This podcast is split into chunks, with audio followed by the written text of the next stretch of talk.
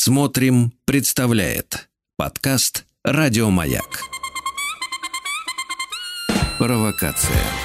Ну что ж, добрый вечер. Если вы слышите наш джингл, это означает, что вы на волнах «Маяка», и с вами программа «Провокация». Я Сергей Насибян, ее ведущий, психолог, психотерапевт. И в 2 часа почти мы будем с вами разговаривать в прямом эфире. Я буду зачитывать ваши вопросы и отвечать на них. Ну, а вы, конечно же, звоните нам в прямой эфир по номеру 8-495-728-711. Задавайте свои вопросы, рассказывайте свои истории. Это очень полезно не только вам, но и тем, кто нас слышит. Я получаю очень большое количество откликов об этом. Ну и также пишите свои вопросы в WhatsApp и в Viber по номеру телефона 7967-103-5533. Также у меня всю неделю спрашивают на моих телеграм-каналах о том, как же все-таки оставить свой вопрос. Оставляйте вопрос в специальной форме в разделе «Маяка». На сайте смотрим, а редакторы с вами свяжутся. Добрый вечер, и у нас есть звонок. Здравствуйте. Добрый вечер. Да, здравствуйте. Меня зовут Евгения, и мне рассказать о своей проблеме или как? Ну что ж, вы можете рассказать мне о себе, Евгения, для начала, да? Если вы же хотите с чем-то конкретно разобраться. Да, ну, меня зовут Евгения, как вы уже правильно сказали. У меня уже целая куча лет. Я как-то вот эта вот мадам Брошкина, да, из песни «Живу одна». И не то чтобы меня это сильно устраивает, но я не могу сказать, что не устраивает. Однако же, знаете, перспектива остаться злобной бабой-ягой до старости лет пугает. Кошка есть уже? Да, есть. Отлично. Один из этих главных шагов вы уже сделали, так. Я знала, что вам понравится. Угу. Да, ну вот меня беспокоит... у меня... Нет, надо по порядку, да, рассказывать. Как ужас, вам? Мне, короче, почти 40 лет, да? Это же плохо. Почему это плохо? Подождите, если вы разговариваете с 20-летними, то вот мой 17 почти-летний сын вообще считает, что после 30 жизни нет. А тогда плохо. Если вы разговариваете со мной, мне уже почти 50, я вас уверяю, 40 это только начало. Но это глупое всего лишь утверждение. Но давайте так, это плохо. Давайте так, вы так считаете. Плохо, да. Останемся на... Нет, почему? Есть же такая тема, да, в 30 лет ума нет, в 30 лет жениха нет, нигде не будет, да, в 40 лет ума нет, то уже как-то и не предвидится. Вы самокритичны же. Ну, я просто знаю такую теорию. Я вам поэтому позвонила и спрашивала. Подождите, есть же разные теории. Есть, говорят, 45 баба ягодка опять. Есть такие теории, что никогда не поздно заново начать. Есть теории, никогда не поздно быть счастливым. И в психологии даже есть такое утверждение, что никогда не поздно обрести счастливое детство. Важно назвать его счастливым. Ну, да ладно, давайте мы все-таки вас дослушаем. Итак, я пока, так сказать, для себя отмечаю, что вам почти 40, и это плохо. Хотя вы очень веселая девушка. Дальше. Кошка есть, это я понял. Кошка есть, да. Ну вот проблема в том, с чем я, собственно, и обратилась, что у меня за всю эту долгую жизнь никого, как бы, ни друзей нет, ни, естественно, мужа тоже нет, вообще никого нет, а с кем я могу поддерживать отношения, но это вот не больше, не знаю, 2 дней. А дальше я этого человека ненавижу и хочу сбыть куда подальше. 2 дня, и он вам надоедает? Да. Мне прям интересно. Мне прям интересно. Так, хорошо. Продолжайте, да. Давайте, продолжайте, да, я хочу услышать. С одной стороны, ну что вы хотите услышать? С одной стороны, как бы можно сказать, что типа я такая страшная и никому не нужна, но это было бы лукавство. Я такая страшная, но некоторым нужна. Однако... Подождите, вот такая... Итак, вы страшная, как... вы старая, это я уже понял, и у вас отвратительный характер. Характер, да, наверное, отвратительный, Ну, вы 3 утверждения сделали. Знаете, есть такое, как сказать, направление психологии, называется нейролингвистическое программирование. В общем-то, вы меня уже настроили на то, чтобы вас не полюбить. Но голос ваш все еще внушает мне надежду на то, что у нас с вами все получится. Хорошо. Меня это на самом деле немножко пугает, потому что когда вот человек какой-то рядом находится, говорю же, мне хочется от него избавиться. Когда человека рядом нет, то бывают периоды, не все всегда, но бывает, когда думаешь, блин, ну так же не должно продолжаться, жизнь не удалась, что скажет общество и так далее. Но особенно под Новый год, знаете, стрёмно, потому что все там с семьями там как-то празднуют весело, а ты сидишь вот одна и кошки шерсть перебираешь. Нехорошо. Да. Что вы смеетесь? Ну, я смеюсь, потому что... Да, а старым больным добавили еще больное. Хорошо. Ну, потому что я представил себе, да, Новый год у вас, значит, соответственно, на экране идет с легким паром. Наверняка, значит, вы все ждут поздравления самого главного человека, наливают все шампанское, загадывают желание, а вы перебираете шерсть кошки. Это же... Я это обязательно использую в каком-нибудь из сценариев, обязательно. Обязательно, да, может... Ну, дарю, в принципе. Спасибо. Так. Так что делать-то мне, понимаете? Я да, подождите, знаю, Женя, с чем? Вы пока так весело рассказываете, что, мне кажется, вам не надо ничего делать. Мне кажется, вы должны проводить тренинги для людей, которым, я не знаю, надоели люди, как, в общем-то, жить человеком, который не нуждается ни в чем. Купи себе кошку, заведи себе кошку. Ну, понимаете, но я же не всегда... Нет, сейчас мне, допустим, хорошо и весело. Но, говорю же, бывают периоды, когда протянешь ноги. Опять-таки думаешь, а кто тебе там стакан этого водки подаст? А потом, когда вот умирать начну, то меня прикопает. Тоже же печально. Я не знаю, может быть, мне надо перестать вот как бы заниматься... перебиранием шерсти, уже пойти в Тиндер, еще куда-то, в запрещенограмм, там, начать как-то это себе искать активно. С другой стороны, я же говорю, мне почти 40 лет, может быть, уже все, никто и не найдется. Так, хорошо, может быть. Общество-то оно требует, оно же требует. Да-да, у меня сейчас просто неистовое желание, рвущее меня изнутри, сказать вам, вы уже достаточно старая, чтобы понять эту шутку, Евгения. Такой, смотрите, вижу тебя, работаю с тобой, даю установку, иди в Тиндер. Ну, конечно, видите, вы достаточно старый, это был тест. Отлично. Теперь давайте так, я все-таки не профессор Кашпировский, хоть, наверное, в какой-то степени и коллега. Давайте, Жень, сначала разберемся немножечко с вашей историей. А почему вы до сих пор не в Тиндере? Почему вы до сих пор не ходите по свиданиям, будучи свободной молодой женщиной? И обратите внимание, вот для меня, несмотря на то, что вы очень старательно сейчас настроили меня и наших слушателей на то, что вы, значит, старая, больная, одинокая, вредная, какая вы там еще? Кошатница. Да, пропахли кошачьей вот этой всей, значит, всем этим запахом. Но у вас фантастическое чувство юмора и самоиронии. Мне пока почему-то все-таки хочется с этой частью вашей разговаривать, но вы можете из любой отвечать, что называется. Почему вы до сих пор не на свиданиях и до сих пор не там, где вы говорите, в Тиндере, например? Я не знаю, как там себя вести. Там нужно вести определенные такие беседы в стиле рококо. Я не умею. Ну, вы снова подтвердили прекрасное чувство юмора в стиле рококо. Я сейчас прям вот беседы в стиле рококо. Блин, да вы сделали сегодня мой вечер. Ай, ну я рада. Хоть кому-то я сделала приятное, да. Да, вы знаете, когда я сегодня ехал на эфир, мы с супругой ехали, и она в порыве какого-то эмоционального сообщения мне сказала, ну, посмотри, там что-то как-то. Я, говорит, перененапряглась. И вот это был мой вечер сделан до встречи с вами. Перененапряглась. Перененапряглась. Это же какое классное слово она придумала. Вот. А вы сейчас сказали, беседы в стиле рококо висит. Круто, круто, круто. Давайте так вот. Итак, вы должны вести там беседы в стиле рококо, и, очевидно, у вас есть знания о том, как выглядят эти беседы, но вы утверждаете, что вы их вести не умеете. Не умею абсолютно. Тогда откуда вы знаете? Мне неинтересно, потому что иногда ко мне приходит молодой человек, и вот он проводит со мной какие-то беседы. И мне до того скучно, что мне хочется его убить в ту же секунду. Но поскольку он единственный, но он добрый просто. Вот он слушает, какие гадости я ему говорю. Через некоторое время он опять приходит.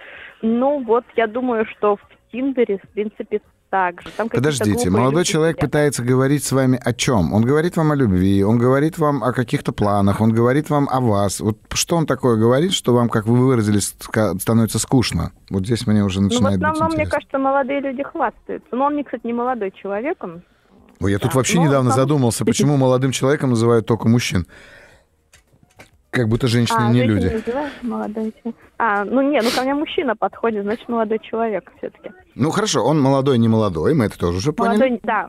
И да, он хвастаться к вам приходит. Бабушки, да, бабушкин молодой человек ко мне приходит хвастаться, да. Я какое-то время слушаю, но мне, наверное, так скучно становится, и я не знаю, что делать. И потом мне интересно вот сидеть и пить и слушать, но у меня печени не хватит вот вести вот это не, все. Не, бухать бросаем. Ну, бухать так неинтересно. Конечно, я понимаю, да, но на трезвую его слушать вообще не вариант. На трезвую не вариант, а потом, понимаете, а если не пить, тогда есть другое предложение этого человека заняться интимом, да? Так. А мне вот тоже, неинтересно. С ним или вообще это неинтересно? Ну, вообще тоже неинтересно, если честно. А и никогда не было интересно? Да. Тут и сел старик. Нет, я пока никуда не сел. Нет? Я просто думаю, как говорить с вами так, чтобы можно было говорить об этом в прямом эфире на радио. Вот. Ну что ж, давайте так. Вам скучно. Вы сказали очень важную фразу, ее несколько раз повторили. Да. И я за нее зацепился. И могу ли я утверждать, что вам становится скучно со всеми людьми, с которыми у вас складываются отношения? Да. Хорошо. Да. Можете ли вы прямо сейчас, Жень, ничего, что Женя или Евгения? Да, нормально. Да, вот смотрите, Жень, давайте так, вот сейчас прям, пожалуйста, вспомните вот это состояние скуки, когда вы находитесь в контакте с другим человеком, ну, возможно, какое-то время. Возможно, вам уже со мной скучно, тоже вариант. Да, вспомнила. Вспомните, прям не рассказывайте мне этой истории, она не столь важна сейчас. Мне очень важно, чтобы вы ее себе представили как некую картинку перед собой. Ну, вот там, условно, вы видите как будто бы в третьем лице, где Женя, неважно, вчера или год назад, или 10 лет назад, находится там на кухне, в ресторане, на улице, в парке с каким-то мужчиной. Давайте лучше мужчину рассмотрим пока что. Вот. С каким-то мужчиной, который, может быть, друг, может быть, любовник, может быть, ваш молодой человек, как вы говорите. И вот ей скучно в этой картинке. Опишите мне саму картинку, пожалуйста. Она сидит там-то, он стоит там-то, или какими-то такими тезисами. Хорошо, я сижу в... Она, давайте в третьем лице. Она, окей. Она сидит в каком-нибудь ресторане. Не, пожалуйста, вспомните конкретно. Можно, просто чтобы конкретно, не в каком-то, а вот там, она сидит в ресторане, чтобы вы знали, про какой ресторан идет речь. Мне можете не говорить. Хорошо, да, она сидит в ресторане. Он сидит напротив. И говорит штампами, причем она знает, что это все неправда, это просто элемент беседы, обязательный какой-то ее пункт. Вот, становится очень скучно, приходится это все заедать или запивать, все эти слова, чтобы просто не слышать. А как она ощущает эту скуку, Жень?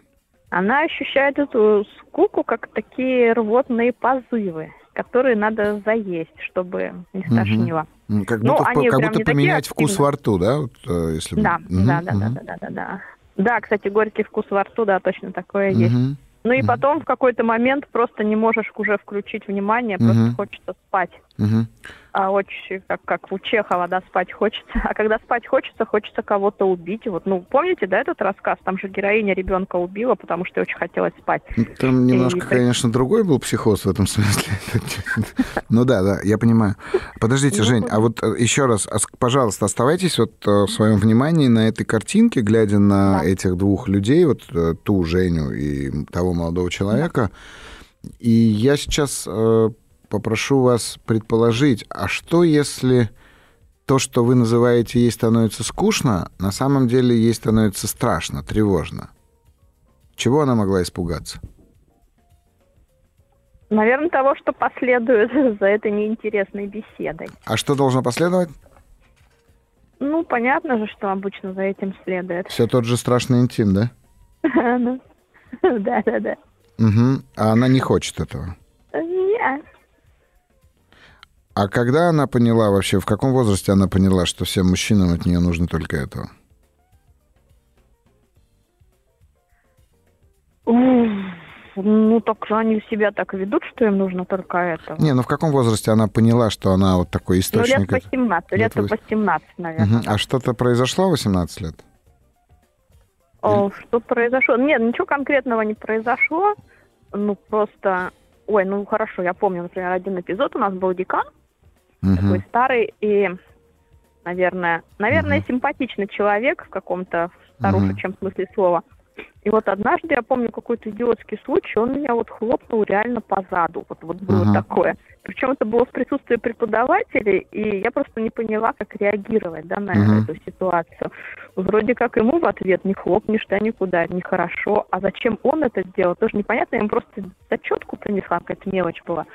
И я помню, как удивились преподаватели. Я помню, вот эти вот глаза, конечно, стоят, да, до сих пор. Вы были оскорблены? Ну...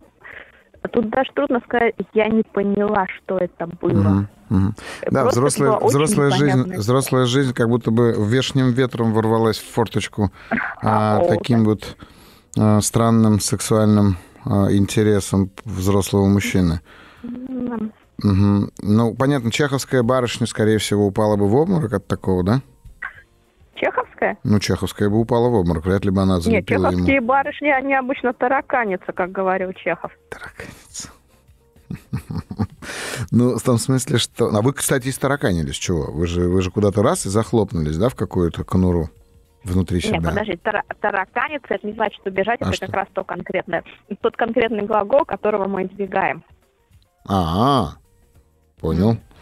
Понял. Нет. Не-не-не-не-не-не. Я все-таки предпочту, что чеховская барышня в этом смысле упала бы в обморок, а вот заехать ему по морде было как будто не с руки в тот момент, да? Ну, декан все-таки. Декан, взрослый. Я думала, как надо поступить. Я до сих пор вот нахожусь в этой ситуации, я не понимаю, что именно так, делать. Именно так, и поэтому вы злитесь. Поэтому вы злитесь. Поэтому вы злитесь, но при этом при всем у вас как будто бы есть блок на то, чтобы, ну, как бы выражать эту злость. Женя, тут, ну, не хотелось бы мне, знаете, говорить там, типа, все понятно. Нет, я, к счастью, не могу это сказать. Знаете, я вчера ужинал, так сказать, с коллегами, и один из них профессор психологии, взрослый мужчина, очень известный, и он сказал, мы разговаривали, он сказал, знаете, когда я отучился в Московском университете, значит, на психфаке, я вышел оттуда, говорит, с абсолютной уверенностью, что я теперь знаю про то, как надо жить людям, и мне нужно было срочно им об этом рассказать, потому что я знаю. Он говорит, чем старше я становился, тем больше я понимал, что психология теоретическая не работает вообще. И мы как раз вчера, так сказать, пришли к такому заключению, что практическая психология — это то, что рождается каждый раз заново в наших, так сказать, точках бифуркации, в которых мы проживаем собственный опыт, да, опыт, который вот происходит здесь сейчас. Давайте так, Жень, ну, правда, мне очень странно слышать от вас, что вы одиноки, потому что чувство юмора, на мой взгляд, это самое привлекательное и сексуальное, что есть в женщине, а у вас оно явно на десятку. У вас замечательное чувство самоиронии, что является, наверное, ключевым, необходимым фактором для вообще построения отношений личных. И что мне особенно приятно, что вы глубоко начитанная и образованная барышня. А вот теперь я скажу вам одну очень важную вещь, что здесь нужно научиться в первую очередь понимать, осознавать, чувствовать собственную злость и знание о том, что у вас есть право на эту злость. Совсем не означает, что всем, с кем вам вдруг становится скучно, нужно бить по морде. Но как только вы начинаете ощущать, что вам становится скучно, вот в этот момент я хочу, чтобы вы вспомнили наш разговор и задали себе вопрос, чего я боюсь прямо сейчас, и почему я этого боюсь, как я этого боюсь. Вот потихонечку вы научитесь выходить из этих обстоятельств иначе. И вот там начнут интересные отношения, потому что там вы начнете строить отношения с самой собой. Вам очень сложно принимать себя ту, которая появляется, когда отношения начинают, ну, скажем так, заходить на некий круг, что их можно назвать длительными, да, и поэтому вы их прерываете очень быстро. Фантастическая, на самом деле, история. Жень, я хочу, чтобы вы просто понаблюдали, правда. И я очень хочу, чтобы вы вернулись там через какое-то время, мы снова поговорили. Или там, я не знаю, пишите мне, в конце концов, в личку, в Телеграме. Напишите, потому что меня это заинтересовало это очень. Огромное спасибо.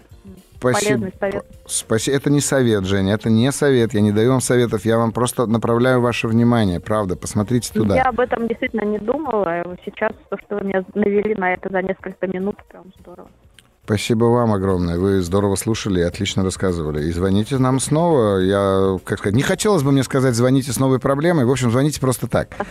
Спасибо. Хорошо. Спасибо, Женя. Всего вам хорошего, хорошего вечера. Ну что ж, а вы, дорогие слушатели, которые сейчас нас слышали, что ж, вы-то точно звоните по номеру телефона 7495-728-7171 и пишите свои вопросы в WhatsApp и Viber +7 967-103-5533.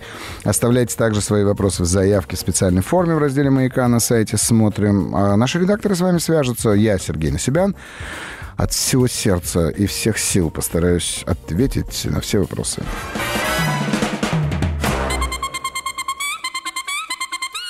Провокация. Ну что ж, добрый вечер. Это суббота. Время 17:37. Вы слушаете «Маяк». Это программа «Провокация». С вами я, Сергей Насибян, ее ведущий, психолог, психотерапевт, коуч, говорят иногда путешественник. И если вы с нами уже некоторое время сегодня, это был прекрасный разговор в первой половине нашего часа. И, конечно же, я жду ваших звонков. Я жду ваших звонков по телефону 7495-728-7171. И также пишите нам сообщения в WhatsApp и Viber по номеру 7967-103-5533. Также оставляйте свои заявки на сайте «Маяка» в разделе «Смотрим». Наши редакторы с вами свяжутся и выведут вас в прямой эфир. Ну что ж, а мы едем дальше. Сначала я отвечу буквально на пару комментариев и вопросов. Значит, в разговоре с Юлей, который у нас был, тут, значит, приходит от мужчин. Юля, заметьте, я уверен, что вы нас слышите. А, не Юля, простите, это был, у нас был разговор с Евгенией. С Евгенией, да, извините. Евгения, если вы меня сейчас слышите, заметьте, мужчины оживились моментально и стали писать кучу всяких комментариев, некоторые из которых: мужика у нее не было нормального. Здесь я как бы усомнюсь в комментарии, уверен, что они, конечно же, были, что такое нормальное, это вообще не будем с психологом рассуждать о норме. Но мне нравится очень такой комментарий. Мне кажется, у вас скоро будет запись из мужчин к этой девушке. Так, и я абсолютно с этим солидарен. Да, я упомянул о том, что я готов, так сказать, ответить в своем Телеграме. И у меня спрашивают Телеграм. На самом деле вы можете меня найти в Телеграм-канале Сергей Насибян или психолог Насибян. И также, в общем-то, ВКонтакте и во всех остальных социальных сетях, где я часто выставляю какие-то посты, рассказываю какие-то истории, описываю кейсы и, в общем-то, описываю свой взгляд на некоторые там фильмы, спектакли, ну и так далее. Подписывайтесь, общайтесь, и там же вы, в общем-то, можете тоже так же запросить связь с вами в эфире, оставить свою заявку. Итак, вопрос, который я не могу пропустить. Здравствуйте, мне 44, у меня куча проблем, пишет Татьяна, и вопросов. Но что меня больше всего беспокоит, что я попадаю в больницу, влюбляюсь в тех, кого там встречаю, будь это врач или медсестра. Больной из соседней палаты или соседка по палате. Но, конечно, если они приятные, ко мне хорошо относятся. Я вот только одно не понял, Таня, что смущаться-то? Влюбляйтесь дальше. В чем проблема? Правда, влюбляйтесь. Особенно, если вы настолько себя осознаете, что осознаете, как это срабатывает, когда это срабатывает. Если вы используете, вернее, не так, если вы занимаетесь хоть каким-нибудь творчеством, то эта влюбленность даст вам кучу вдохновения. А если не занимаетесь, займитесь, неважно чем. Макраме это будет, или выступление в стендапе, или ведение каких-нибудь групп, семинаров, тренингов, чего угодно. Пишите стихи, но прям вот возьмите эту энергию этой влюбленности и пишите. Может быть, вы станете известнейшим автором стихов о медицинских работниках. Это будет прекрасно. Будете вести корпоративы. Представляете, вас будут приглашать в разные, так сказать, заведения в этом смысле. Добрый вечер, Нелля. Казань, мне 41. К тебе, с Евгением, который звонил, скажу одно. Я тоже не замужем, правда, нет кота, но много самореализации и общения, что даже времени не хватает на актуализацию одиночества. Путешествия, свой бизнес, план, реализация, любовь к родителю, к себе. Верно сказали, Сергей, про злость, про умение ее принять и прожить. Ну, тогда это, значит, соответственно, подтверждение, так сказать, моих слов для вас, Евгения. Надеюсь, что вы нас слышите. Татьяна на мой вопрос пишет: а потом я расстраиваюсь, потому что расстаюсь и плачу. И это тоже прекрасно. Потому что это тоже чувство, и это тоже ваш эмоциональный интеллект. И он развивается с каждой из этих встреч и с каждой из расставаний. Потому что нам, конечно, хочется только встречаться с приятными людьми, но жизнь устроена таким образом, что мы расстаемся по причинам от нас независящим очень часто. Но именно об этом я и говорю, что каждое такое событие, способное вызвать у нас эмоции, делает нас больше, делает нас мудрее, потому что только чувствам присуща истинная мудрость. Но у нас есть звонок. Итак, добрый вечер. Добрый вечер. Меня зовут Анна. Здравствуйте, Анна. Здравствуйте. Приятно дозвониться. Вот у меня такая проблема. Мне 46 лет, дочке моей 10 лет. И у нас последнее время, последние несколько месяцев, наверное, я бы сказала, вот участились такие случаи каких-то вот эмоциональных качелей.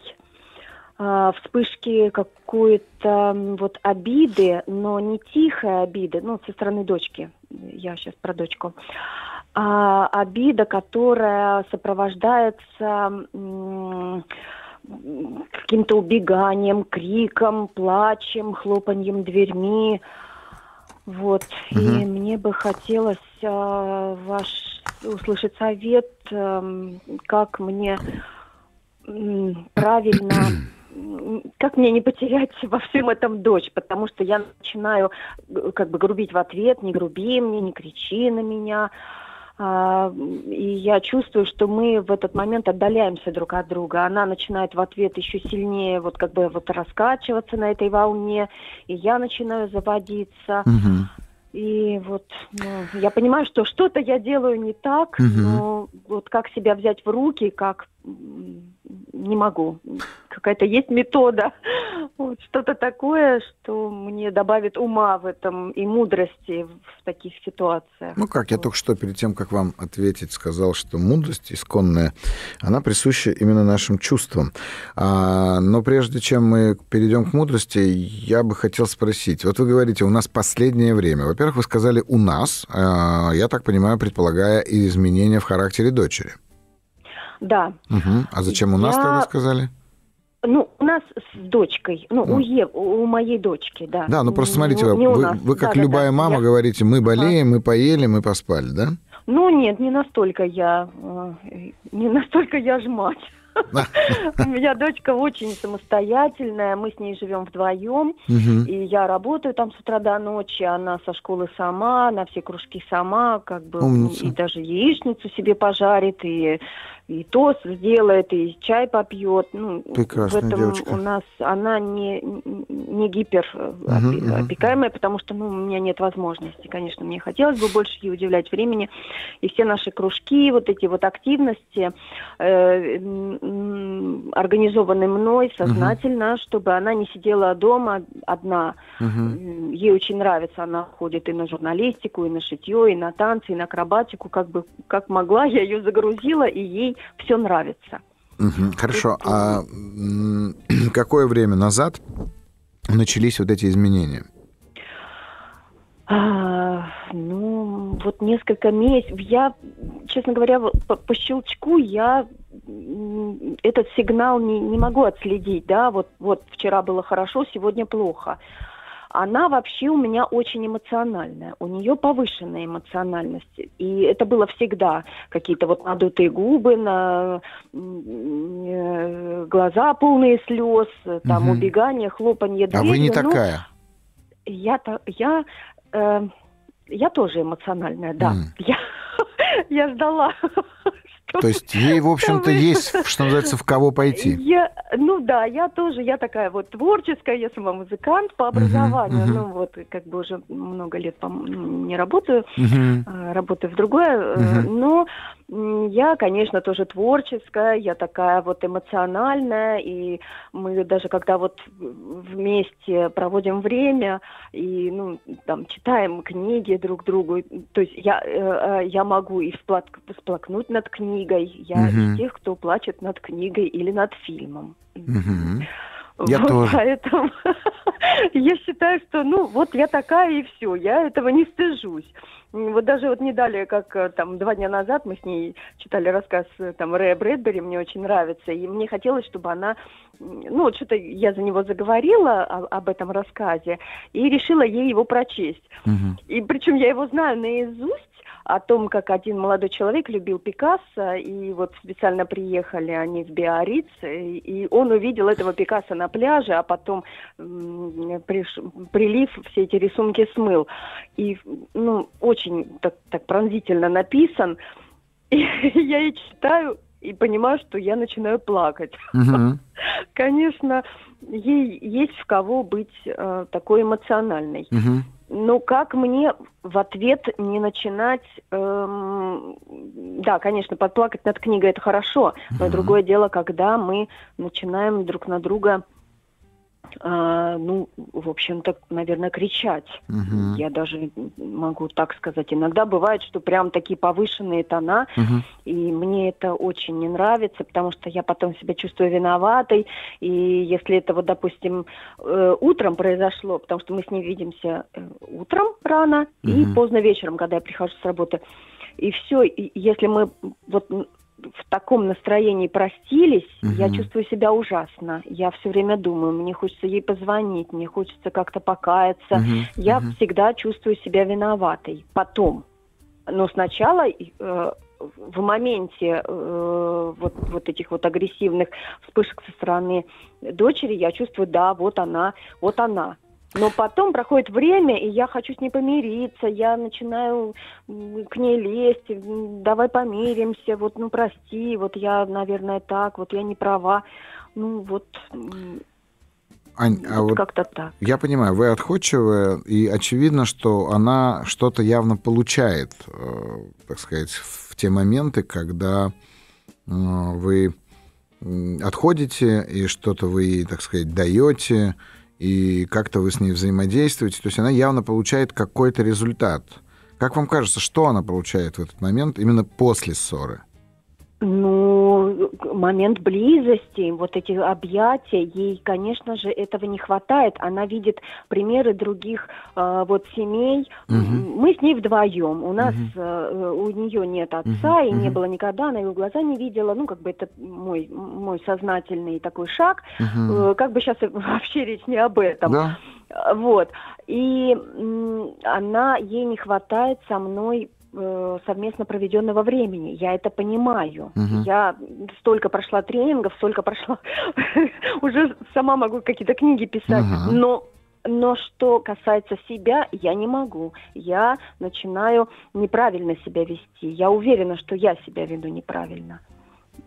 Вот я считаю всегда, что вот в нашем конфликте, вот я что-то сделала не так, может быть, я не так как-то сказала, может быть, надо было как-то помягче. Хотя... Не знаю. Ну, смотрите, получается, что вы злитесь на нее, она на это обижается. Конечно, но даже нет, вы знаете, Сергей, я не злюсь, я просто ее, допустим, прошу что-то сделать. Ева, там, дочь, сделай вот это, а потом мне на ум что-то еще приходит, говорю, а и вот еще, пожалуйста, не забудь, а вот еще тут портфель у тебя валяется, его тоже, и она говорит, ты меня нагружаешь, я не могу. Все Аня, секунду, вернемся через пару минут. Провокация. Да, Аня, давайте продолжим. Я здесь. Да. Ага, она говорит вам о том, что вы ее нагружаете. Да, я нагружаю. Я сказала что-то одно, но я говорю, слушай, ну, от 3 до 5 вещей человек способен удержать в голове. Ну, как бы тебе сказали, делай это. Ну, в 10 лет, это должны быть либо очень простые 5 вещей, либо не 5. Ну, меньше, хорошо, 3. Сложи портфель, там, почисть зубы и надень пижаму, вот я говорю. И все, это уже много. Да. Но я над ней не стою, не жду. Вот она сложила портфель, я буду стоять и ждать, чтобы дальше ей сказать надень пижаму. Поэтому я как бы всего одномоментно говорю, но она начинает обижаться, что я ее нагружаю. Вам когда было 10 лет, Ань, как вы жили? Вспомните себя. Вот Знаете, я один из тех людей, которые вообще очень с трудом помнят какие-то... Вы один из многих людей, которые вытеснили достаточно сложные события своей жизни. Возможно. Это не говорит о том, что там была какая-то беда. Но я хочу, чтобы... Не было у меня беды. Ну, жили, как все, советская семья и вечно работающие родители. Как бы ничего выдающегося там со мной не было. У вас были братья или сестры? У меня сестра, да. Младшая или старше? Младшая, на 7 лет. Я так и предполагал. Потому что где-то вот как раз в возрасте 7 лет ваше детство закончилось. Да, закончилось, да. Так вот, проблема заключается в том, что вы совсем не знаете, как быть ребенком. И вы не даете ей побыть ребенком. И нагрузив ее развлекательными всякими походами в разные школы, в разные кружки и так далее, это все правильно, это все замечательно, так вы выражаете свою любовь и обеспокоенность, чтобы ей не было скучно. Но я вижу суть этой проблемы в том, что вы правда не знаете... Я понимаю, что такое быть старшим. Ну, в смысле, я не старший ребенок в семье, но как специалист я знаю, что это такое. И в этом смысле мы прям буквально на этой неделе с моими читателями, подписчиками рассуждали. Я предложил посмотреть мультик. Есть такой старый, ну, советский, не старый, но советский еще мультик. Называется «Недобаюканная». Я знаю, о чем вы говорите, да-да-да. Вот, он такой какой-то немножко сюрный. Ну, я бы не сказал, что он сюрный. Нет, там про то, как старшую дочь вышла замуж и начала устраивать мужу всякие истерики, а он ее сказал, ты недобаюкана и убаюкал. Ну, вы посмотрите, его можно посмотреть. Я помню его, да-да, я помню этот мультик. Вот здесь как раз прям мне откликается тот факт, что вы как раз в 7 лет потеряли детство, потому что родилась сестра, за ней надо было ухаживать, за ней надо было как-то смотреть, но при этом, при всем, когда она играла в детские какие-то игрушки, вы, будучи взрослые, не помнили уже, как вы играли так же. И понятно, что возникало огромное количество эмоций, чувств, связанных с тем, что родители не уделяют вам стопроцентного внимания. Но я не буду сейчас глубоко уходить в этом смысле в психологию. Я предложу вам посмотреть на это таким вот образом. Попробуйте, проводя со своей дочерью время, стать ребенком и попробуйте с ней хотя бы 15 минут там, в день, неделю, неважно, главное, чтобы это было прям вот ровно 15 минут, поддурачиться, прям побыть с детьми вместе с ней. Кидаться снежками, сосать сосульки, облизывать качели, какие глупости, которые делают дети. Дайте ей побыть ребенком в эти 15 минут, и вы получите огромную благодарность от нее в виде непослушания ни в коем случае. Но слышание — это то, о чем вы говорите, что она вас не слышит. Она не слышит, да. Конечно, даже я так и понял. Она не слышит. Я что-то прошу, а у нее в одно ухо влетело, в другое вылетело. Она таким образом защищается от вас, и она фильтрует ваши слова, она не хочет вас слышать, потому что вы... Вот попробуйте побыть с ней ребенком, Ань. Попробуйте, ладно? Все, я вас поняла. Не забирайте у нее детство, давайте ей хотя бы иногда побыть ребенком. Спасибо вам, отличный был вопрос и отличная история. Спасибо. Спасибо большое. До свидания. Ну что ж, поступил такой вопрос, и это очень важно, дорогие слушатели, что вы задаете эти вопросы прямо в контексте разобранного кейса. Так, например, пишет мне Кристи. Добрый вечер. Насилие в подростковом возрасте приводит к проблемам в отношениях с мужчинами. Судя по пунктуации, вы пишете утвердительно. То есть, вот вы это сказали. Так это? Окей, давайте пойдем дальше, согласимся. Вы сказали, что здесь нужно выражать свою злость, но проблема в том, что злость выразить не так-то просто. Есть риск остаться без отношений. Опять вы утверждаете, есть риск. Хорошо. К тому же стыдно. У перенесших насилие не только злость, тут и стыд, и чувство вины. Как с этими эмоциями быть? Что ж. Во-первых, не стоит примерять на себя то, о чем я говорил непосредственно с Евгенией, потому что понятно, что каждый из нас сталкивается с разными травмами в своем юношестве, в своем детстве и вообще в своей собственной жизни. И я, конечно, сказал бы о том, что пример Жени — это не насилие, и уж точно не сексуальное насилие, а сексуализированные действия в отношении подростка. 18-летнего. И здесь вопрос заключается в том, что у Евгении была масса вариантов реакции. Ту, которую она выбрала, вот эта реакция закрепилась. И, конечно, когда люди становятся жертвами насилия, сексуального особенно, часто это все связано и усиливается стыдом. И когда я сказал Жене о том, что надо задавать себе вопрос, чего я боюсь, но при этом при всем давать себе право на ненависть, на гнев, на раздражение, на агрессию, я не говорил, что ее надо проявлять. Я говорил о том, что это надо знать, это очень важно знать. И, конечно же, важно исследовать и проживать тот же самый стыд.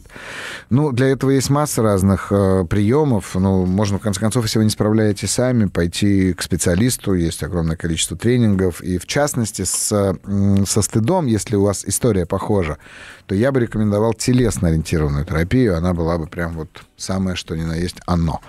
Вот. Ну что же, вы на канале «Маяк». Это программа «Провокация». С вами ее ведущий. Я Сергей Насибян. И я через некоторое время жду ваших звонков по номеру телефона 728-7171. Звоните нам в прямой эфир. Поговорим о вашей ситуации. Или пишите свои вопросы по номеру в WhatsApp +7 967 103 55 33.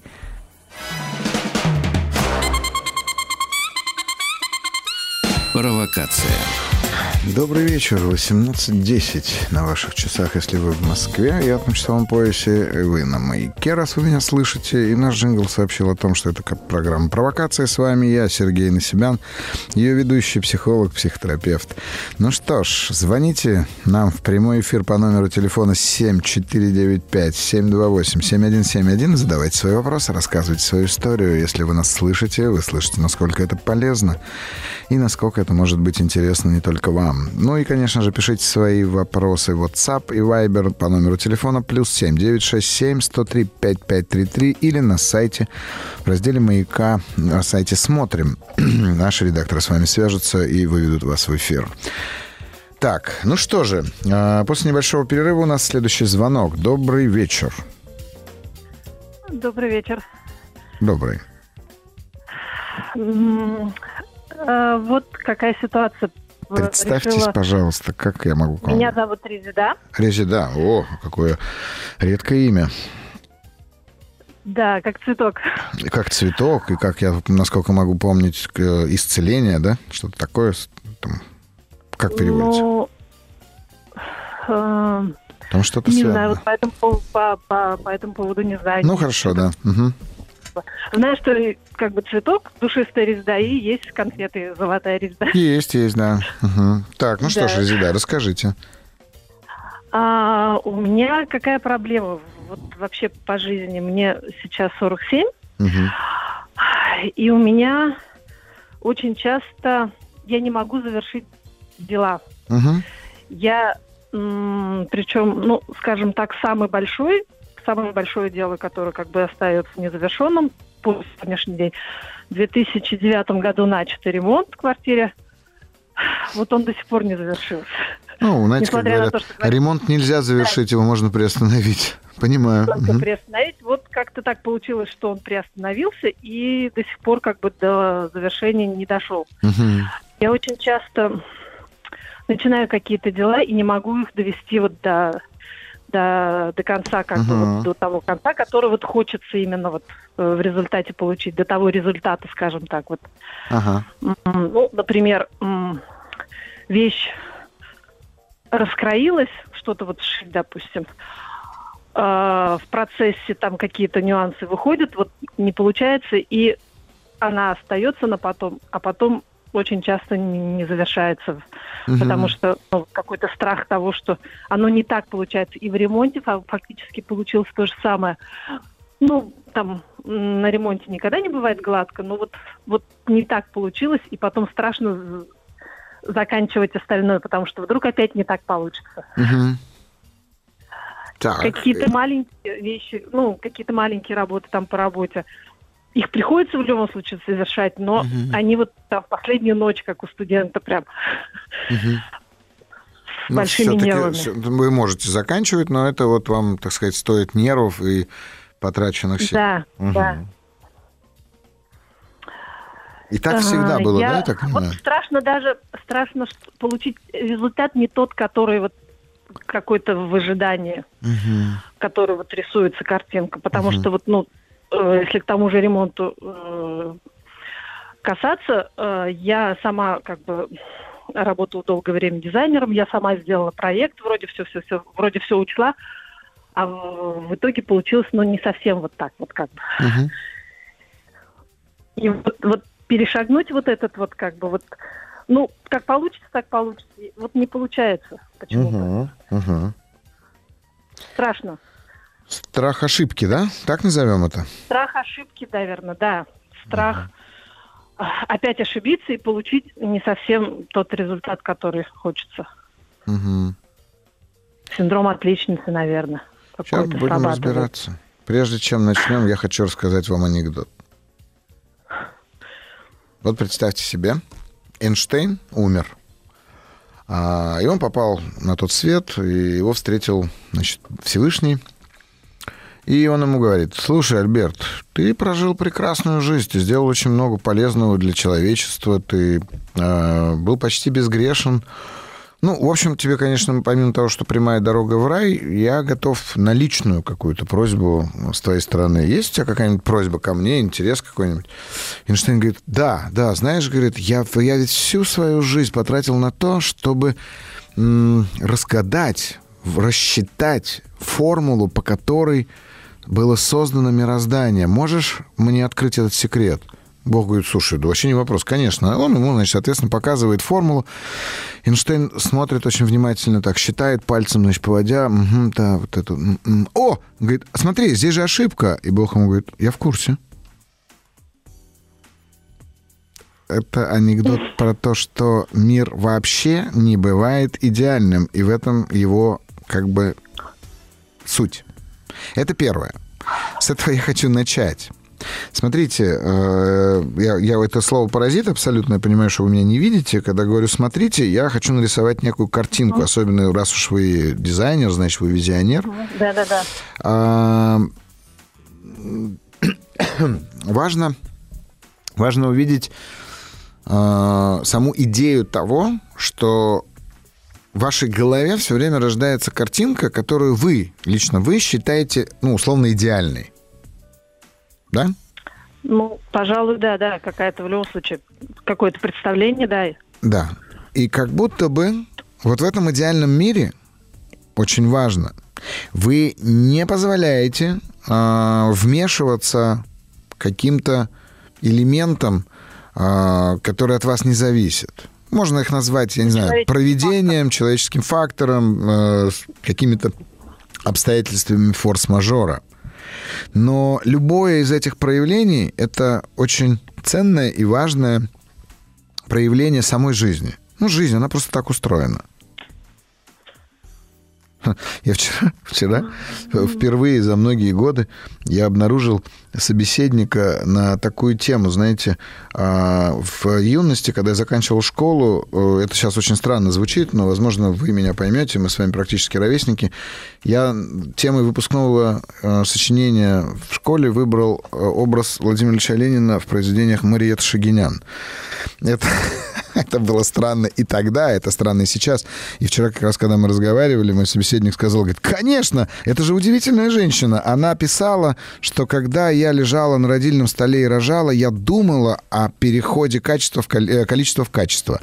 Вот. И в этом смысле мы можем, конечно, быть такие, как Мариэтта Шагинян, которая, поставив перед собой образ Ленина как, там, я не знаю, своего бога какого-то, да, назовем это так, она настолько была настроена на то, что она все должна делать правильно, по-ленински, там, да, как это должно. И, конечно, это тоже такая степень невроза. У вас в этом случае, когда вы начинаете рисовать картинку, вам кажется, как будто вы знаете лучше других. И вы не даете вот этому человеческому фактору или там каким-то другим обстоятельствам проникнуть в эту самую картинку. И это неплохо, если это только зависит от вас, правда? Ну вот, да, как бы. Вот, и причем девиз по жизни у меня получается, что если ты что-то хочешь сделать хорошо, сделай это сам. Хороший девиз, я его слышал, но Проблема заключается в том, что великие дела не делаются в одиночку. Нельзя, да, объять необъятного. Конечно, вот... конечно. И в этом смысле надо строить отношения с этим миром, но нужно уметь принимать. И вот тут важно, что анекдот про Эйнштейна, понимаете, ошибка заведомо уже существует в любой формуле. Но эта ошибка не делает результат плохим. Следующим элементом нашего разговора я бы хотел, например, вам предложить такую штуку. Можно сделать такую вещь. Не привязываться к результату вообще. Вот какой будет, такой будет. Не оценивать его, не привязываться к нему, не ожидать его, а попробовать внутрь, так сказать, процесса заглянуть. И попробовать получать удовольствие от того, что вы делаете. Вот есть что-то, что вы в своей жизни точно делаете и получаете это удовольствие? Например, вы любите готовить? Да. Что любите готовить? Какое у вас любимое блюдо именно в приготовлении? Да, что угодно с тестом, как бы, вот именно с тестом вещи, как бы любые там торты, пирожные, так, пироги. Вот, отлично. У вас есть любимый какой-то торт, который вы все время готовите, и все, когда собираются, ждут, когда Резеда придет с этим тортом? Ну, условно. Ну, сметанный торт. Сметанный торт, медовый торт, как бы. Сметанник, медовик, да? Однозначно, всегда хорошо получается. Отлично. Там, то есть вы его доводите до конца, вы ни разу его не бросили на полпути и не принесли сырые коржи, замазанные сгущенкой? Нет, ну, там как бы, да, отработанное. Вот. Помимо четко. Того, что отработано, тут еще важно, да, вы любите то, что вы делаете. Ну, так-то да. Мне когда-то в свое время, когда я еще была такой взрослый, папа говорил, что если ты не хочешь как бы делать именно с тестом пироги, то ты их лучше не делай. Дрожжевое тесто это особенно как-то. Конечно, конечно. Оно прям вот, прям, ну, не просто не получится. Ага. Если ты вот делаешь, потому что надо.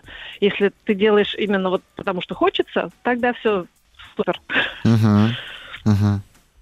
Ну, вот смотрите, это первое, да, что вы, когда говорите, что я не довожу ничего до конца, вы лукавите, потому что то, что вы любите, вы делаете, получаете от этого кайф и доводите до конца, потому что точно понимаете, каков этот конец, и самое главное, вы уверены в этом результате. Значит, можете доводить, так, если уверены в результате? Ну, так-то да. Ну, хорошо, хорошо. Просто более глобальные вещи. Я понимаю. Вот. А вам реально кажется, что, например, какой-то проект по работе или ремонт это глобально, в отличие от, например, выпечки сметанного торта, да? Почему? Ну, просто, как бы, если торты я делала, я не знаю, там, 1000 раз уже в свою жизнь, а именно ремонт в квартире, это, ну, такой глобальный, прям со сломом стены и всего-всего, всей как бы перепланировкой первый раз. И когда в 2008-м, там, когда я начинала, у меня там на самом первом этапе не получилось что-то. Я сидела, плакала на работе, у меня клиент пришел, говорит, что плачешь? Я говорю, да вот ремонт, там что-то не получается. Он говорит, какой ремонт? Первый? Я говорю, да. Да? Ну да, понимаю. Да, такой, махни рукой, тоже говорит... Я, знаете, вам потому хочу предложить, какое упражнение хочу вам предложить. Вы попробуйте вот на протяжении недели сознательно бросать все на каком-то этапе, не завершая. Вот попробуйте. Вот прям ничего не доводите до конца. Все бросайте. Начинайте и бросайте. Хотите, вот, я не знаю, завтра воскресенье, если у вас есть силы и возможность, начните печь свой любимый сметанник и бросьте его нафиг посреди приготовления и посмотрите. Да. Прям вот бросьте, сказать, не буду делать. Вот бросьте, сядьте рядом с ним, сказать, не буду делать. Сами себе скажите, супругу, там, не знаю, детям, кто с вами живет, скажите, не буду делать. Посмотрите, во-первых, на их реакцию. Это первое. Второе. Мне важно, чтобы вы как раз-таки выдержали их реакцию. Потому что эмоции, которые вы в этот момент начнете испытывать, ощущать, ощущения, которые вы начнете ощущать, чувства, которые начнут подниматься, вот это важный элемент того, с чем вам нужно работать. Потому как вы боитесь, конечно же, да, оценки окружающих в неидеальном результате, в незавершенном действии. И поэтому вы боитесь начинать. Мне не важно, я уже понял по разговору с вами, что прекрасно вы умеете заканчивать.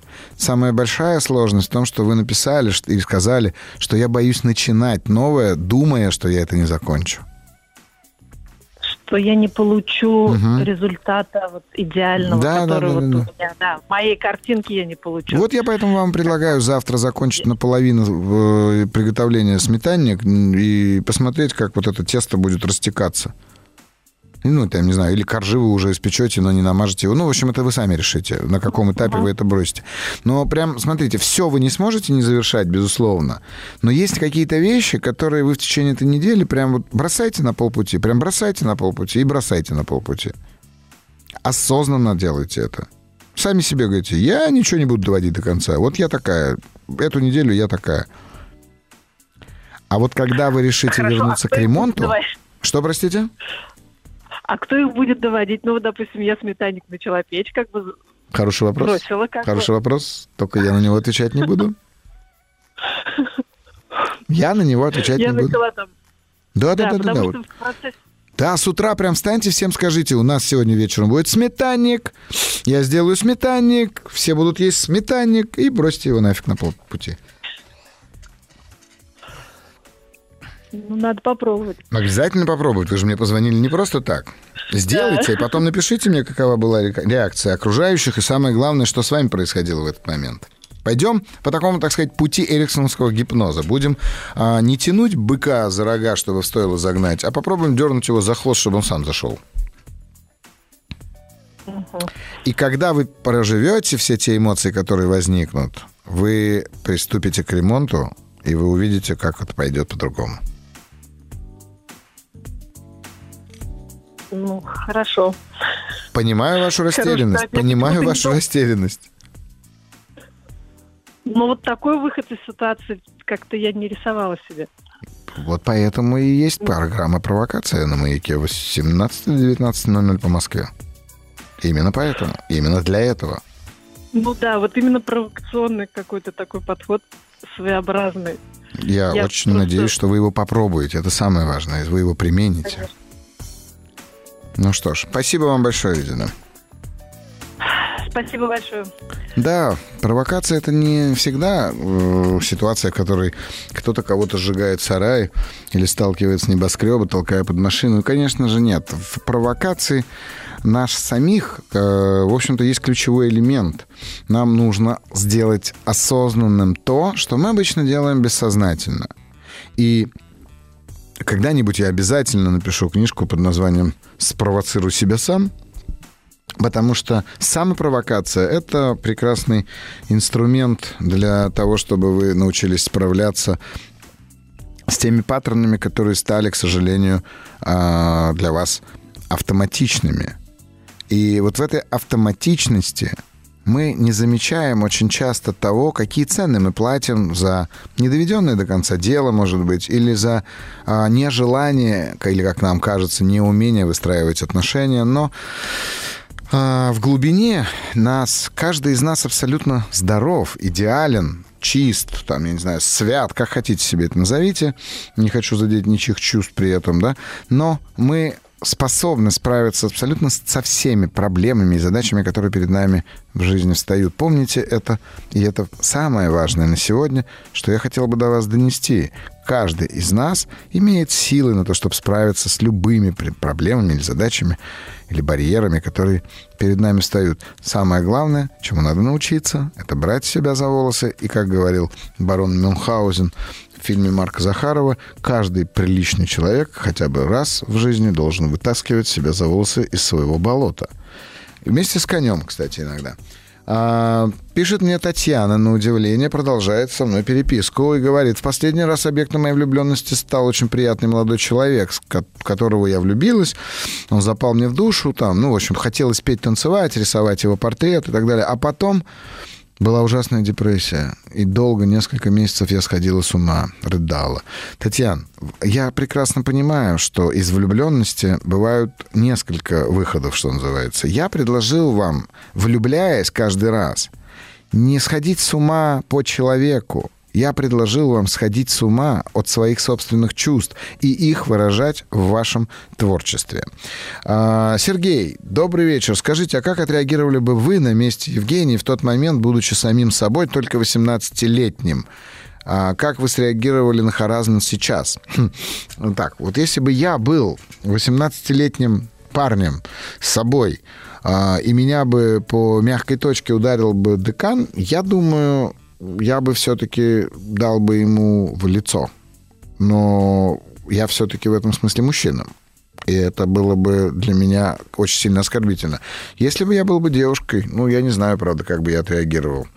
Но если спросить меня, как я сейчас отреагировал бы на харазминг, я бы очень обрадовался бы, если бы кто-нибудь меня схаразмил. Это же смешно. Вопрос к психологу. Не могу начать воплощать идеи в жизнь, пока есть «хочу», есть силы. Как только появляется слово «надо», начинается сопротивление, нет сил, начинается депрессивный эпизод и так далее. Какие вопросы себе позадавать и где подсветить? Не знаю, какие вопросы сейчас, не стал бы на этот вопрос отвечать. Я бы предложил вам сделать очень простую вещь. У вас же есть 4 варианта вашей мотивации. Хочу, надо, там, не знаю, могу и должен. Очевидно, что из надо вы не действуете, потому что вы сопротивляетесь, а из хочу вам недостаточно мотивации. Попробуйте перенести эту идею в контекст могу и делайте. Провокация. Добрый вечер. И вы на «Маяке». Это программа «Провокация». С вами я, Сергей Насибян, я ведущий.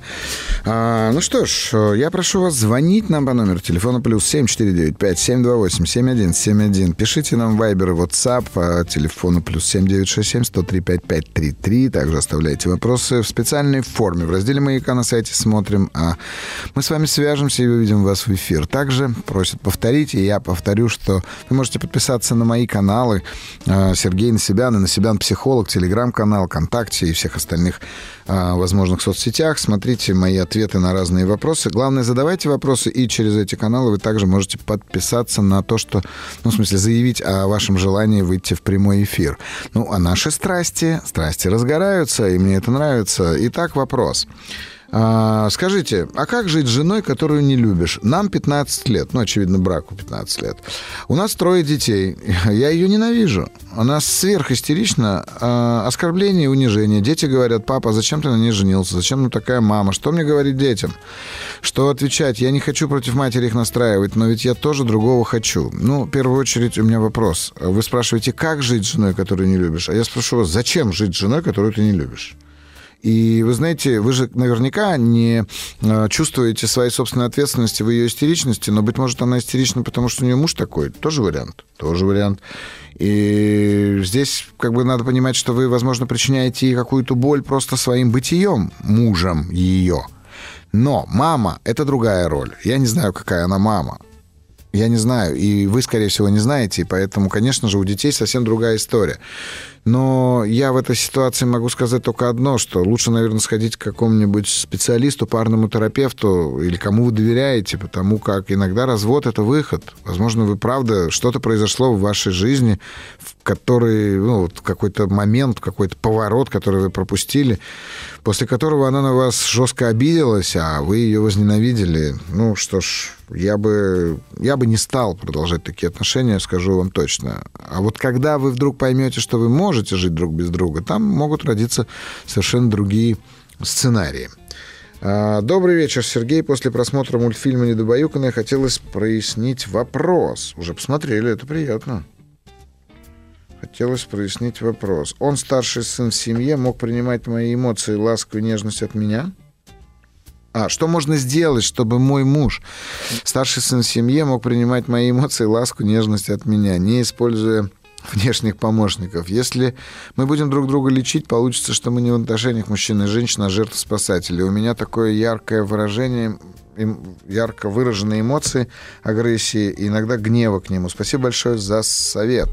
Смотрите, этот мультик как раз он про то, что мужчина в этих отношениях не стал играть с ней в этот странный вальсирующий, такой спазмирующий энергией и эмоциями транс, да, или трансовый танец. Он не вступил в этот танец, он оттолкнул ее и сказал о том, что я буду строить с тобой отношения как с женщиной, а не как с девочкой. Вы в этом смысле можете сделать ровно то же самое.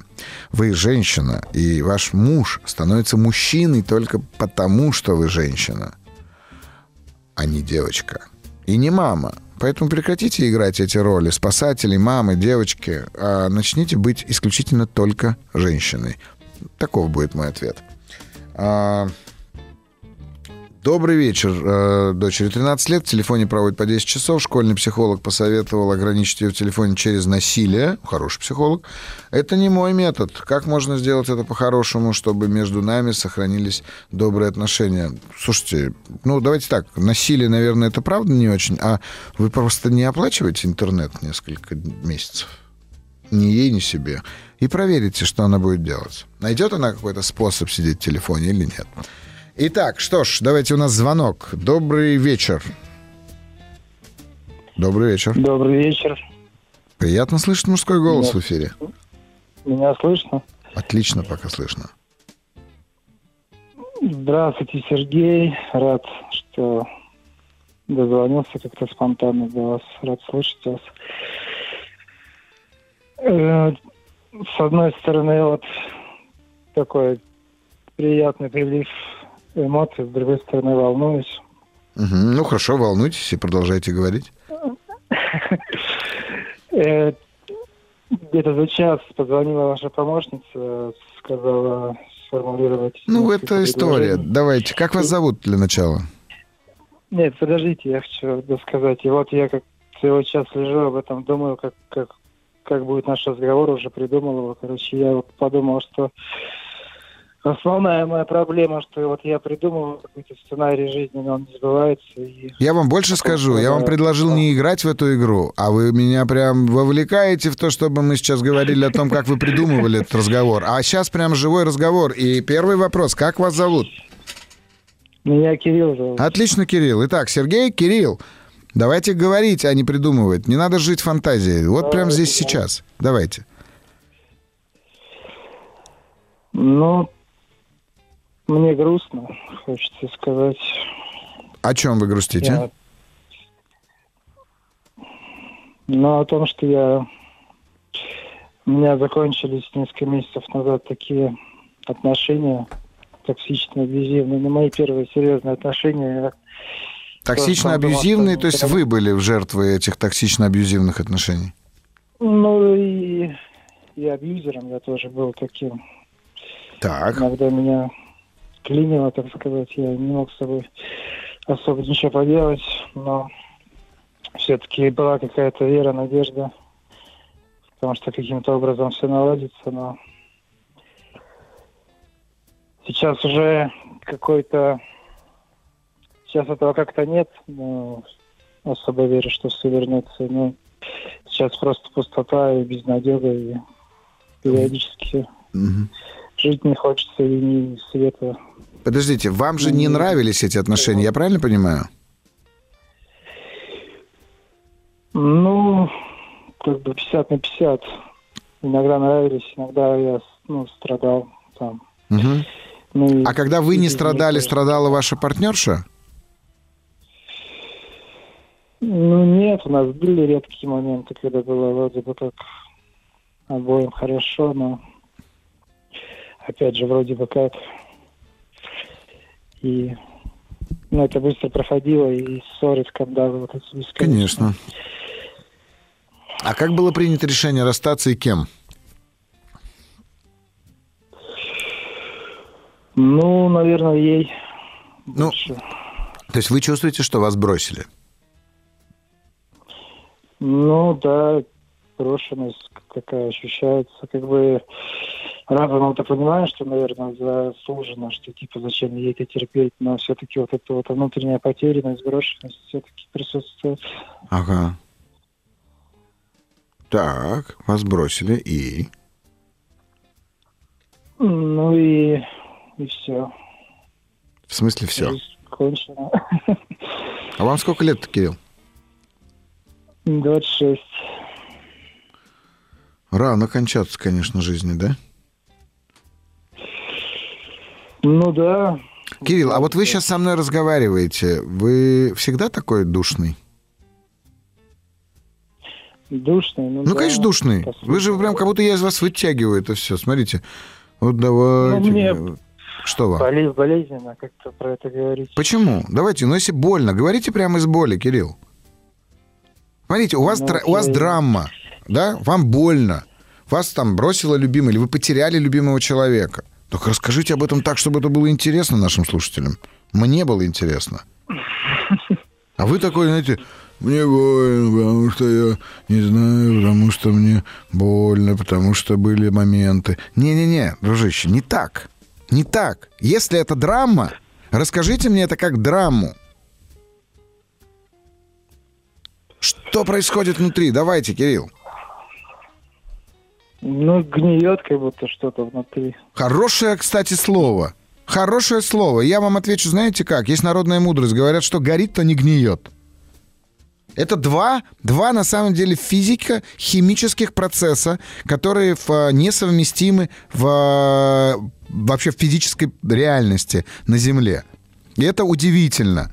Если что-то обожжено, оно не сгнивает. Но эти два процесса, а это два процесса взаимодействия элементов с кислородом. Можно гореть, а можно сжечь. Ой, простите, можно гореть, а можно гнить. Вы почему-то выбираете второе. Да, я вам говорю, дайте сгореть этому. Дайте этому загореться, Кирилл. Ну, а как это сделать? Орать, плакать, что ли? Ну, во-первых, неплохой вариант. Не надо сейчас это в эфире делать, но можно положить трубку и проораться. Теоретически я это делаю, но... Вот это вот Ну, постоянно орать, что ли? Нет, постоянно орать не надо. Вам будет достаточно однажды проораться, Кирилл. Но, смотрите, у вас закончились отношения, действительно, там, абьюзивные какие-то отношения, где вы причиняли боль друг другу. И буквально я отвечал на вопрос до вашего звонка о том, что не все отношения надо продолжать. В этих отношениях так и закончилось. Но вы не стали инициатором этого расхода. И состояние, которое вы сейчас описываете, можно описать, в социальной психологии есть такое понятие «кризис постановки под вопрос». Это как бы кризис, который возникает, когда у человека прекращаются обстоятельства, которые ему не нравились, но у него не хватало сил и смелости их закончить. И вот в этот момент мы как бы сдуваемся и таким образом притягиваем к себе еще худшие обстоятельства. Ну, например, если вас уволили с нелюбимой работы, на которую вы и так не хотели ходить, вы находите, как правило, работу еще хуже, чем была. Если отношения, то вы находите отношения, в которых вам будет еще труднее. Вот сейчас очень важно, чтобы вы этот кризис пережили осознанно. Я вынужден буду через 50 секунд закончить наш разговор, но я хочу, чтобы вы меня услышали. Когда я говорю проораться, Кирилл, проораться осознанно, дать себе прям по-настоящему прожить вот эту драму, которая произошла. Да, вы потеряли любимого человека, но была ли это любовь, это уже вопрос. Вам не хватает, у вас чувство боли, у вас какая-то пустота внутри. Но я хочу, чтобы вы научились эту пустоту проживать по-настоящему, как реальное чувство, а не описывать его такими странными эпитетами и прилагательными. Вот в чем дело. Спасибо. Это будет одним из самых ценных эпизодов вашей жизни, поверьте, если вы его проживете осознанно и прям по-настоящему драматично. Я желаю вам успеха. Провокация. Ну что ж, мы уже практически заканчиваем. С вами я, Сергей Насибян, ведущий этого шоу «Провокация». Итак, у нас вопрос. Арина пишет. «Добрый вечер, Сергей. У меня такая ситуация в работе. Не позволяю себе начать что-то новое, чего я еще не умею делать хорошо. Я боюсь быть неуверенной. А как результат отвергнутый как специалист. И здесь замес».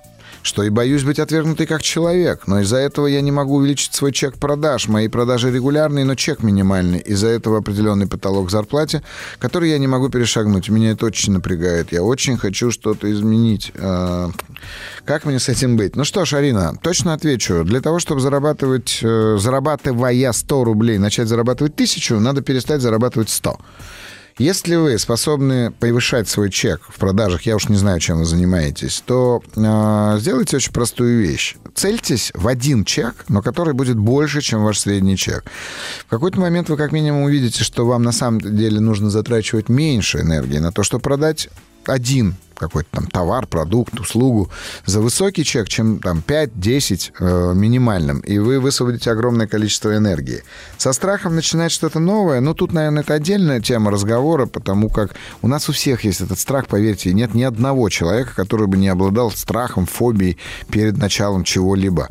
Но это всегда происходит по одной простой причине, мы ее сегодня касались, потому что нам кажется, что мы знаем, как надо делать правильно. Не бывает правильного результата, запомните это.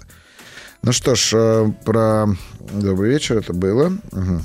Думаете, для женщины менее оскорбительно, пишут мне на тему того, что я сказал, что если бы меня ударил по мягкой точке профессор, то это было бы для меня оскорбительно. Я думаю, что у женщины это как минимум иногда может сработать и в плюс. В том смысле, что поднять самооценку в определенной степени. Более того, знаете, есть в Индии такое поверье, что детей и женщин бьют по мягкой точке для того, чтобы встряхнуть сознание, так сказать, поднять энергию, для того, чтобы включить их осознанность. Я не знаю, хотите вы в это верить или нет, мне интересно верить в это. Но поэтому, да, для женщин это менее оскорбительно, или, давайте так скажем, по-другому это оскорбительно, поэтому я не хотел задеть никого. И не мне, во-первых, вопрос на провокацию. А, это уже было. Это уже не ко мне. У нас тут много. Добрый вечер. Не тратьтесь на этого человека. Это он был. С ним надо по-другому. Он найдет себе новую жизнь. Спасибо за эфир. Очень интересно. Тут такие комментарии, которые даже читать не стану, не могу. Ну что ж, у нас все равно еще есть несколько вопросов. Так, Сергей, 47 лет, Екатеринбург, развелся, понимаю, что жить так нельзя, оценка, обесценка и так далее, но не с моей стороны, проработал себя с психологом, решил начать новую жизнь, ушел, живу один, но начинаю копаться в себе и обнаружил, что виню себя, ощутил зависимость по прошлым отношениям, как практически избавиться от этого, да вы прям как Кирилл, я же говорю, смотрите, если отношения вам не нравились, чего про них страдать? Переживите разрыв, вытащите оттуда то, что вас так беспокоит, как единственно важный, там, я не знаю, как найти в пельмени кольцо. Да? Вот возьмите и обсосите это кольцо, в хорошем смысле этого слова, одну эмоцию, которую вы, так сказать, испытываете и ощущаете. И перестаньте об этом думать. У жены была сильная детская психотравма, это пишет мне тоже Сергей. Вопрос, стоит ли спасать отношения ее? Никого никогда спасать не надо. А те отношения, которые требуют постоянного спасения или починки, ну как? Ну это как мы в детстве катались на вечно поломанных велосипедах. Зачем? Ну, правда, зачем вам это делать? Вы поймите, даже старые отношения можно сделать новыми, если вы создадите определенного рода дистанцию. Дистанцию между собой и партнером, потому что только там на самом-то деле рождается то, что называется любовь. Любовь невозможна без дистанцирования. А когда вы отходите на определенную дистанцию, вы начинаете видеть партнера совершенно по-другому. Вот. Ну что ж, этот эфир я буду заканчивать очень важным, на мой взгляд, пожеланием вам и всем и самому себе. Мне кажется, мы сегодня коснулись очень интересной темы. Темы любви себя и любви к себе. Друзья мои, любите себя, правда, потому что, когда вы себя полюбите, вы научитесь любить и всех остальных. Ну, а я с вами прощаюсь, и мы услышимся с вами на следующей неделе, в субботу, с 17 до 19:00 по московскому времени на «Маяке». До свидания.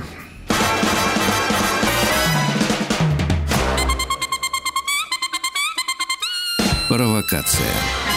Еще больше подкастов «Маяка» насмотрим.